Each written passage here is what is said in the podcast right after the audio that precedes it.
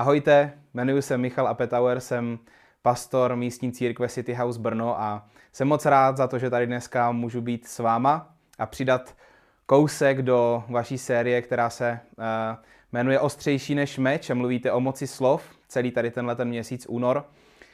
A uh, moc děkuji Martinovi, vašemu pastorovi, za to, že mě, za to, že mě pozval. Martin byl nedávno u nás v City Houseu, tak jsem moc rád za to, že i já můžu být dneska s váma.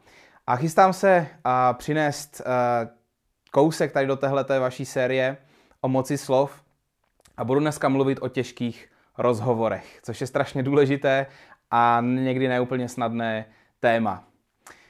Váš pastor Martin říká uh, často, že věří tomu, že církev může být to nejkrásnější místo na zemi. A já tomu věřím taky, ale aby se to mohlo dít, tak pro každou skupinu lidí, kde si lidi chtějí být navzájem blízko, tak uh, se občas uh, stane to, že, uh, že dospějem k nějakým nezhodám a nebo k nějakým konfliktům a je to naprosto normální a je taky hrozně důležité, aby jsme se je učili řešit. A o tomto přesně dneska budu mluvit, o usmíření a o těžkých rozhovorech. A jako lidi jsme v přístupu ke konfliktům strašně moc různí. Mezi váma, co teďka koukáte, tak je několik skupin lidí. Někteří z vás nemáte rádi konflikty a máte z nich strach. Jiní z vás třeba máte problém vstoupit do konfliktu a bojíte se ho na začátku, ale když už jste v něm, tak eh, potom zvládáte už komunikovat zdravě. A jiní z vás eh, nemáte problém třeba do konfliktu vejít, a protože neradi dusíte věci v sobě, to jsem trošku já, ale to ještě neznamená, že my, kteří nemáme problém do konfliktu vejít, tak ten problém umíme a ten konflikt umíme zdravě řešit, když jsme v něm. Třeba moje žena nerada vstupuje do konfliktu, ale když má čas si věci promyslet, tak umí potom dobře ten konflikt a tu nezhodu prokomunikovat. Já zase v sobě ne, neumím nic dusit, neumím mlčet a, a tak mi nedělá problém do té konfrontace vstoupit, ale zase vím o sobě, že je dobré, když si promyslím, co chci předtím říct, eh, když, když, eh, když jsem v nějakém konfliktu. Já jsem o tomhletom tématu mluvil už eh, v naší církvi minulý rok, ještě trošku jinak, a pak tento rok ještě trošku jinak. A když jsem o něm mluvil minulý rok, tak jsem mluvil o takových zvířecích podobách a o takových dvou zvířecích způsobech reakce na konflikt. A ta první, ta první zvířecí podoba, ten příklad ze zvířecí říše je skunk. Skunk, když řeší konflikt, tak rozšíří okolo sebe vždycky smrad. A to je první způsob reakce. Druhý způsob reakce je želva. Želva, když řeší konflikt, tak se stáhne, schová a eh, fungují, fungují tady tyhle ty dvě, eh, dvě v úvozovkách zvířata úplně jinak tak si můžete hnedka na začátek říct, co z těch dvou je vám podobnější. Jestli skunk, který okolo sebe šíří smrad, anebo želva. Manželé, partneři můžete kouknout po sobě a myslím, že už teďka eh, víte nejméně, čím je ten druhý. Tak to většinou ve vztazích bývá. Ale je tady jedna strašně důležitá věc a to si musíme eh, říct hnedka na začátku. To, k čemu inklinujete, není to, kým jste.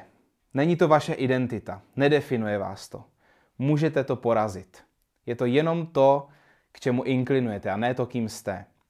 Moje žena si v poslední době oblíbila Enneagram. Nevím, jestli znáte Enneagram, ale, ale je to takový, takový náhled na to, jaké, jaké osobnosti, uh, jaké typy osobností můžou uh, mezi, uh, mezi náma lidma existovat. A ona, když zjistila, jaký ten typ Enneagramu je, tak jí to hodně pomohlo se vyrovnat trochu sama se sebou a přijmout svoje slabé stránky a trošku si uvědomit svoje silné stránky a neobvinovat se za věci, ze kterými bojuje. A těch systémů a osobnostních uh, rysů a faktorů, které nás tvarovaly, je, je strašně moc, ale všechny mají jedno společné. A to sice to, že naši osobnost se můžeme naučit překonávat. A to sice tím, že budeme růst do zralosti. Ale to chce se srovnat s tím, že jsme na cestě a uvědomit si, že máme ego, které vždycky bude tlačit tím směrem, který je pro nás pohodlnější. V mojí uh, církvi, kterou vedu City Houseu, téměř polovina našeho nejužšího týmu, kde je 12 lidí, tak prochází pravidelnou terapii, pravidelnou pastorací u odborníků. A já chci říct, že tohle to není slabost, ale je to síla. Někdy lidi na to, když, když řeknu, že, že, že procházím nějakou intenzivní, eh, jak už to nazveme, ať už to nazveme pastorace nebo terapie, tak, tak eh, a, a nebo když řeknu, že s manželkou chodíme za, za vztahovým odborníkem jednou za, za půl roku na preventivní vztahovou prohlídku, tak první reakce často je, vy máte nějaký problémy v manželství. A já, já upřímně nechápu, proč jsme se dostali do, do tady téhleté, nebo napadají mě důvody, ale prostě naše společnost, my v Česku trošku si říkáme, no ta první myšlenka, co nás napadne, on, on chodí na terapii, on je asi blázen, anebo oni chodí za odborníkem manželským, oni, manželským, oni mají asi problémy. Ale reálně je to přesně naopak. My chodíme za, za odborníkem na vztahy ne proto, že máme problémy, ale přesně proto, abychom je neměli. A, a starat se o sebe není slabost, ale je to naopak síla. Staráme se o sebe proto, že chceme růst do zralosti. A není to jenom, jenom lidská zralost. Jako následovníci Ježíše, pokud následujete Ježíše, tak to, do čeho chceme růst, tak je charakter Ježíše Krista. Chceme se víc stávat takovým, jaký byl Ježíš. To je vlastně cíl a, a, a takový směr našeho růstu. Chci vám přečíst uh, jeden úsek uh, z listu do Efezu, který, apoštol, který napsal apoštol Pavel a ve kterém právě mluví o, o, o tady tomhletom zralostním růstu. Efeským 4.13 a píše se tam v kontextu, budu pokračovat v tom kontextu, ve kterém on mluví, abychom všichni dosáhli jednoty víry a poznání Syna Božího a tak dorostli, a teď ta hlavní část, zralého lidství měřeného mírou Kristovy plnosti. Pavel tam mluví o tom, kam máme jako Kristovi následovníci růst. A používá tam slovní spojení zralé lidství. Tahle, ten, tahle ta pasáž je, je, je, je takovým koncem, uh, koncem jiné pasáže, kde se vlastně mluví o duchovním růstu. A, a tahleta, tohleto zralé lidství, tahle ta zralost, se tam píše, že se měří Kristovou plností, měří, měří se Ježíšovou plností, tím, kým byl Ježíš, protože věříme, že Ježíš byl plná osobnost. Že Ježíš nebyl flegmatik ani cholerik a nebyl ani Enneagram 1 až 8, v Enneagramu jsou čísla 1 až 9. Ježíš byl charakterově plný. Byl tak lidsky zralý, že byl prostě mimo tabulky. Protože, protože to, co vlastně nám říkají ty osobnostní rysy, tak vlastně říkají, že každý máme silné stránky, každý máme slabé stránky. Ježíš byl naplněním všeho toho dohromady. Ať vám vyjde jakýkoliv výsledek v osobnostních testech, tak vždycky má ten výsledek silné i slabé stránky a čím víc rosteme do té lidské zralosti, tak tím víc dokážeme překonávat i to, co nám přirozeně nejde. Když rosteme do Ježíšovy plnosti, do toho zralého lidství, když jsme si ochotni připustit, že se toho máme ještě hodně co učit a nepřestaneme se učit, tak potom s boží pomocí dokážeme postupně otupovat všechny ty naše slabé stránky a trochu vyřazovat ze hry všechny ty tabulky, které jinak, eh, jinak nám můžou trošku pomoct na to, abychom věděli, na co se v životě zaměřit. A to vám chci říct a poprosit vás, abyste si na to pamatovali. A tímhle tím chci vlastně začít tohleto dnešní kázání, že, že není potřeba se definovat našimi slabostmi. Jsou to věci, na které se zaměřujeme, ale nedefinují nás, neurčují naši identitu. Neříkejte věty typu já jsem typ člověka, který, uh, ne, nebo já nejsem typ člověka, který přijde vyřešit problém jako první. Tohle, když lidi říkají, tak tím vlastně říkají, ode mě to nečekej. A vlastně říkají, já se to nechci učit. Prostě zvykni si, že já nechodím jako první, já se neomlouvám jako první. Kristova plnost znamená, že jsme ochotní jít proti našim slabým stránkám a s boží pomocí je postupně porážet. Tohle to není o typu člověka, ale je to o tom, jestli jsme ochotní do tohoto zralého lidství růst a učit se vést těžké rozhovory. A těžké rozhovory se jdou naučit. A nejlíp na to funguje jedna metoda, a to sice, že ty těžké rozhovory budete vést. A čím víc jich uděláte, tím jednodušší a v, budou, v budoucnosti budou. Nebudou, nebudou možná snadnější, nebude se vám do nich chtít o nic míň, ale už trošku budete vědět, a jaké principy jsou při nich důležité a o tom si teďka něco málo povíme. Chci vám říct, ještě předtím, než o těch principech, mám dneska tři principy pro vás pro těžké rozhovory. Ještě než s nimi začnu, tak vám chci jenom říct, že opravdu tohle to není téma, které jde přeskočit. Není to téma, které, které, na které v životě nenarazíte, není to téma, na které nenarazíte v církvi, protože my jako, my jako Ježíšovi následovníci se ne, nevyznačuje, nebo nemáme se vyznačovat tím, že bychom neměli konflikty, ale měli bychom se rozhodně vyznačovat způsobem, jakým ty konflikty jsme ochotní řešit.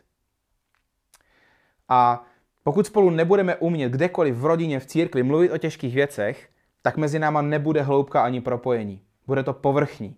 Protože tam, kde nejsme ochotní jít do těžkých věcí, tak tam potom ani hluboké věci nemůžeme prožívat spolu. Nejlepší přátelství za sebou mývají údoly a i, i, i, i vrcholy a jsou tam vždycky místa, kde je potřeba si něco vyříkat. A kdokoliv z nás tady tohleto téma dneska hodí za hlavu, tak se vždycky v životě tohleto téma vám prostě vrátí jako bumerang, protože vztahy nejdou, zdravé vztahy nejdou žít bez konfrontace. A co víc, nedořešené konflikty blokují naši radost, naše štěstí, ale hlavně náš vztah s Bohem. Chci vám přečíst jednu, eh, jako pokračování, jednu klíčovou pasáž z Matoušova Evangelia, kde sám Ježíš mluví o konfliktech a mluví v nich mluví o nich eh, ve velmi, velmi seriózním a vážném kontextu. Matouš 5, 23 až 26. A tam Ježíš říká, dáváš-li do pořádku svůj vztah k Bohu a uvědomí si, že máš s někým nesrovnalost, odstraní a smíř se s ním. Teprve potom předstup před Boha. Nejsi-li ochoten ke smíru s druhým člověkem, bude na tebe žalovat tvůj hněv před Bohem a neunikneš odsouzení možná by bylo jednodušší tuhle tu pasáž přeskočit, ale v tomhle tématu je přesně tohleto ta pasáž, na kterou je dobré se podívat.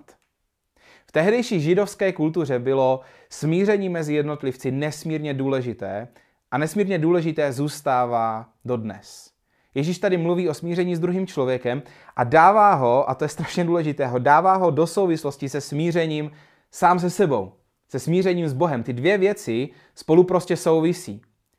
Už v dobách staré smlouvy dal pán Bůh najevo, že přijímá pouze oběti toho, kdo má, kdo má ve vztahu k němu i k lidem okolo čisté srdce.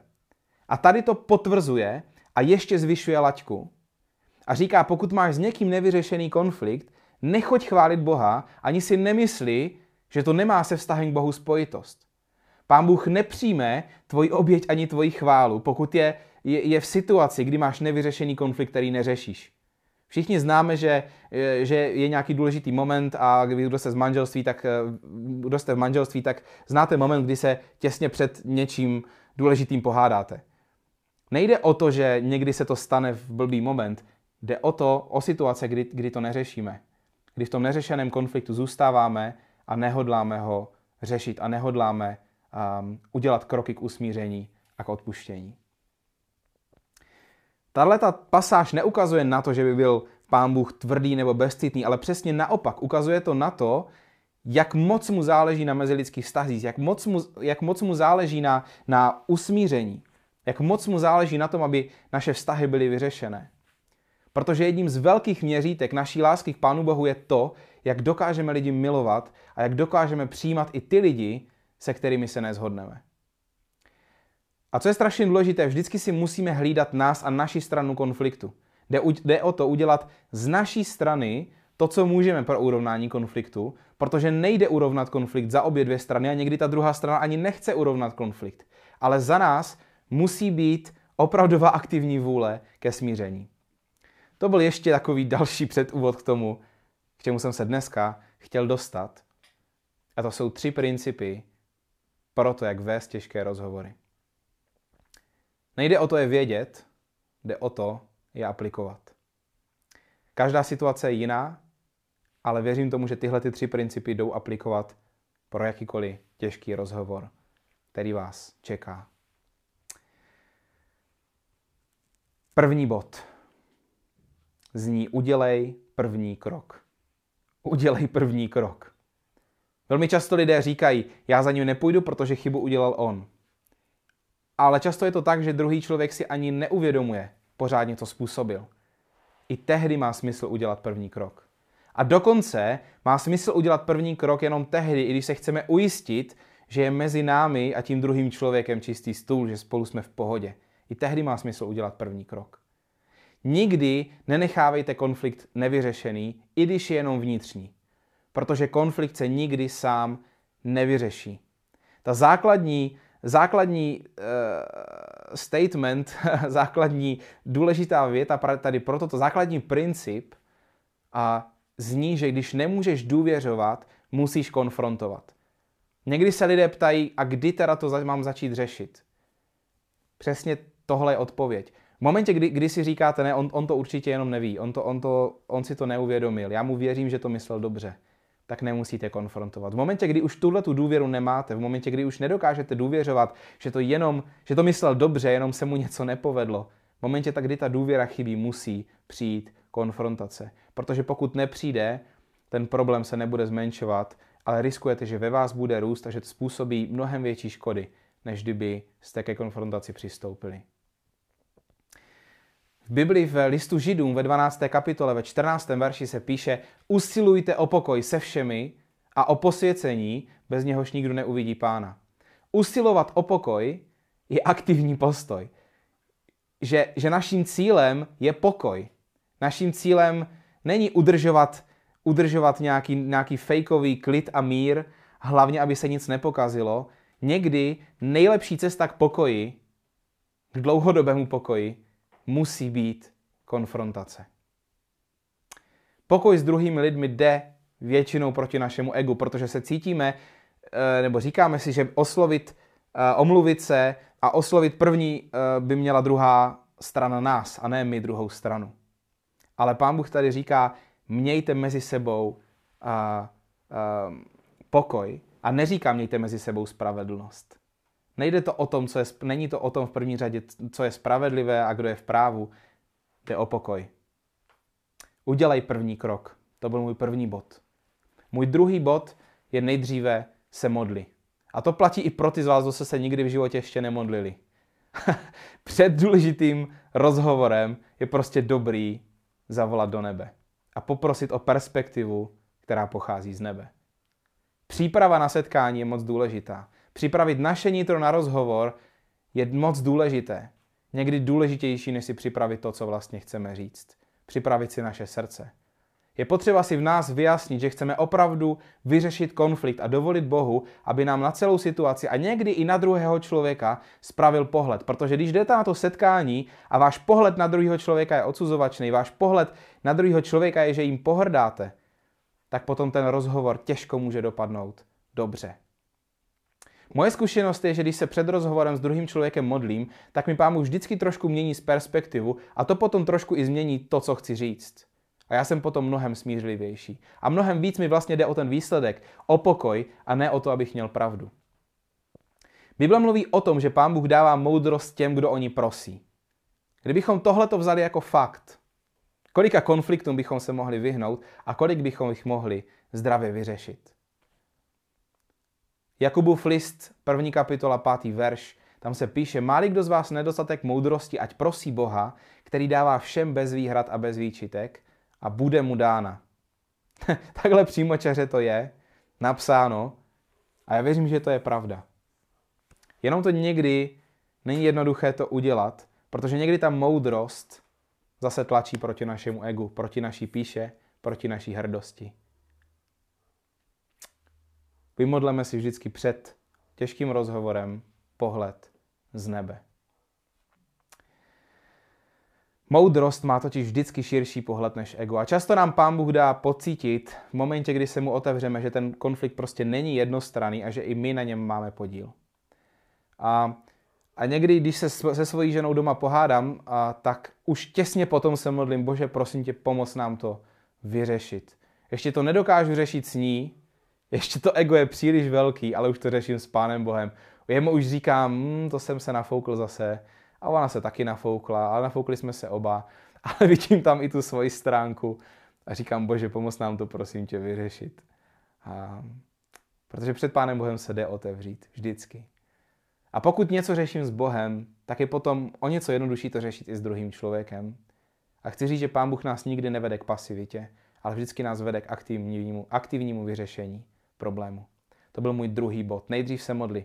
A můj třetí bod, Taky to není žádná raketová věda, ale reálně v, v, v, v tom rozhovoru to potom není to nejjednodušší.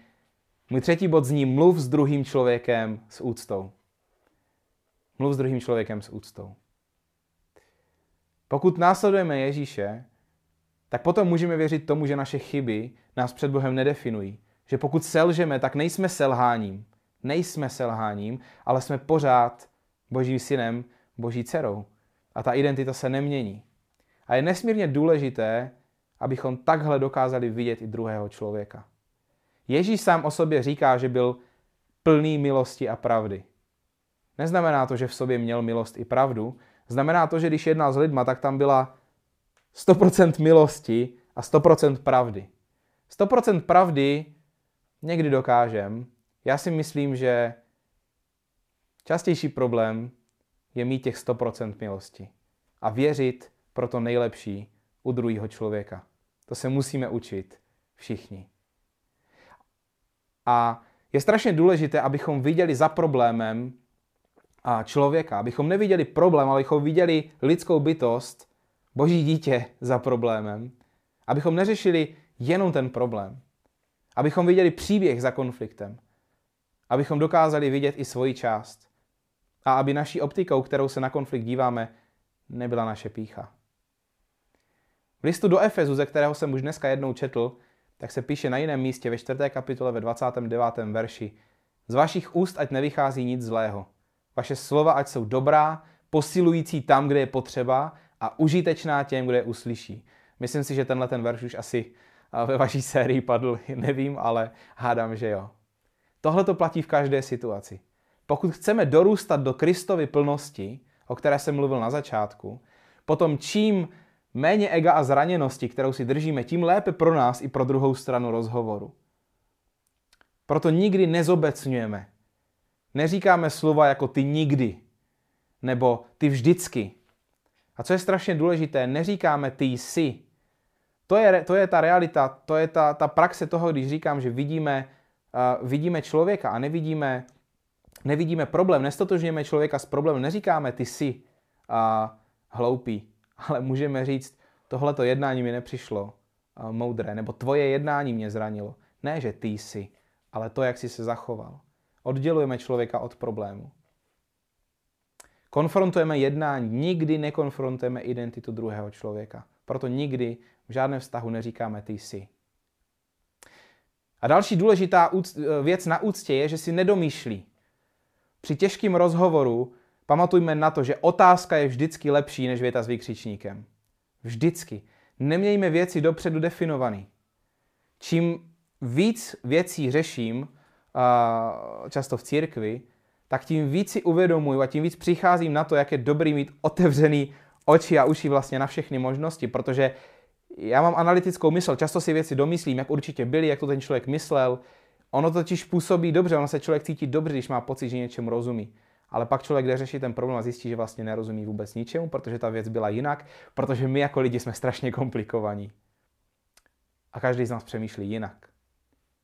Takže je lepší se ptát, proč si to řekl, proč si se tak zachoval, než začít s útokem, začít s oznamovací větou anebo s vykřičníkem. Úcta si nedomýšlí. A poslední věc. Úcta znamená i to, že dokážeme říkat pravdu s láskou. Už jsem o tom mluvil. Ježíš byl plný milosti a pravdy. A chci vám říct, že pravda a láska se nevylučují. Jeden člověk když si řekl, pravda bez lásky je brutalita a láska bez pravdy je pokrytectví. Láska a pravda spolu musí souviset. Jsou si mnohem blíž, než se na první pohled možná zdá. Nebojte se říkat pravdu, ale jenom s postojem, že vám na druhém člověku záleží. Protože jinak to bude brutalita. Někdy si můžeme udělat takovou omluvu a říkat, já jsem jenom řekl, jak to je. To pravděpodobně znamená, že pokud si to řekl, že no, pokud ten člověk řekl, že se prostě zachoval jako buran, jenom jsem mu řekl, jak to je. Naším cílem je mít milost a komunikovat pravdu, ale obě dvě ty věci doplna. Nezapomínejme, že pravda bez lásky je násilná a brutální. A z druhé strany, pokud potřebujete přinést pravdu do rozhovoru, pokud, pokud jste někde tlačení do kouta, nebojte se k lásce dát i pravdu. Jsme na konci. Nebo teda ke konci. Směřujeme. Když kazatel řekne, že jsme na konci, tak tomu nikdy nemůžete úplně věřit. Já vám chci v krátkosti zrekapitulovat to, o čem jsem dneska mluvil. První věc. Každý může vést těžké rozhovory. Nejde o to, jestli tíhnete k tomu chovat se z té zvířecí říše jako skunk anebo jako želva. Nejde o to v první řadě, jestli máte rádi konfrontaci nebo ne. Každý se učíme a pokud následujeme v životě Ježíše, tak chceme dorůstat do jeho plnosti. A to znamená, že překonáváme pomaličku naše tabulky a naše slabé stránky a silné stránky, které nás nedefinují, ale jsou pouze výchozím bodem na naší cestě. A stáváme si víc a víc takovými, jako byl Ježíš. V tom dolepším případě. Za druhé, konflikty a těžké rozhovory nepřeskočíme. Konflikt sám nezmizí a nesmíme se mu vyhýbat, protože blokuje naši radost, naše vztahy s lidmi a blokuje i vztah s Bohem. A pokud máme s druhým člověkem nevyřešený konflikt, který neřešíme, tak potom Pán Bůh nepřijme naše oběti i naše modlitby. Takhle o tom mluví. Ať je tohleto pro nás vykřičník k tomu, jak důležité jsou pro Boha mezilidské vztahy v boží rodině. Pán Bůh si je bere osobně. A za třetí, byly to tři body pro těžké rozhovory. První bod. Pán Bůh chce, abychom vždycky udělali první krok ke smíření. Jedno, jestli jste to začali, nezačali, první krok je vždycky na vás. Co to znamená? Teďka mluvím ke dvěma lidem, kteří spolu mají konflikt. Znamená to, že oba dva máte udělat první krok. Proto řešení problémů po křesťansku by mělo vypadat tak, že se dva lidi srazí a řeknou, já jsem se ti chtěl omluvit. A druhý řekne, já jsem se ti chtěl omluvit. OK, potom je to mnohem jednodušší. Takhle by to mělo vypadat. Pánu, Pánu Bohu nejde v první řadě o spravedlnost, jde mu o pokoj, o smíření. Druhý bod, nejdřív se modli. Nejdřív požádej o perspektivu z nebe. Protože modlitba připraví tvoje srdce, pokud budeš upřímnej a otevřeš se Bohu. A pokud to uděláš, Pán Bůh si tě může srovnat a nastavit si tě na pokoj a na smíření. A třetí bod. Mluv s druhým člověkem s úctou. Druhý člověk, jak říkáme v City Houseu, má příběh, má hodnotu a má budoucnost. Nedomýšlejme si, ale ptejme se více otázky. Říkejme pravdu s postojem lásky. Pravda bez lásky je brutalita a láska bez pravdy je pokrytectví. Bylo by fajn dát nakonec nějakou aplikaci. Myslím, že aplikace je tady naprosto jasná. Když jsem mluvil o tomhletom tématu City Houseu, tak se v reakci na tohleto kázání událo několik velmi těžkých rozhovorů. A to bych si přál i pro vaši církev. Aby vás dnešní slovo motivovalo k tomu, abyste šli vyřešit dusno, který máte s druhým člověkem. Nemusí to být nic závažného. Nemusí to být třetí světová válka. Ale pokud víte, že věci nejsou úplně srovnané mezi váma a nějakým člověkem, udělejte vy první krok směrem k tomu člověku. Pokud máte dusno v týmu, řízněte do toho. Se pohledem zacíleným na usmíření a na pokoj. Jakožto Ježíšovi následovníci bychom měli se učit konflikty zvládat a měli bychom v tom růst. Budu se nakonec modlit a můžete se ke mně teďka přidat, můžete sklonit hlavu tam, kde jste. Pokud nejste zvyklí se modlit, tak buďte v pohodě, jenom skloňte hlavu, zavřete oči a nekoukejte teďka nikam do, do ničeho, co svítí. A zavřeme oči a pojďme, pojďme pozvat každý tam, kde jsme, do našeho života Pána Boha způsobem, který o něco víc otevře mu prostor něco s náma dělat v otázce komunikace a konfliktu. Pane Bože, děkuji ti za to, že, že se v Bibli nazýváš knížetem pokoje, že jsi někým, kdo přináší pokoj. A prosím tě, pomoz nám, abychom byli lidma, kteří přináší pokoj, aby to byl náš cíl. Prosím tě, aby si nám dal sílu, odvahu začít těžké rozhovory, i pokud už v tom vztahu, kterého se to týká, tak už jsou tam nánosy věcí, které trvaly delší dobu. Prosím tě, abychom každý v našem životě, každý v té konkrétní situaci, v těch konkrétních situacích, které máme, mohli začít dělat kroky k usmíření, alespoň z naší strany. Prosím tě, aby církev Kolín mohlo být místo, kde spolu lidi umí mluvit, umí překonávat těžké věci a umí se spolu, umí se k sobě přibližovat ve své slabosti. Amen. Díky za to, že jste dneska byli se mnou, s náma a mějte se moc fajn. Ahoj.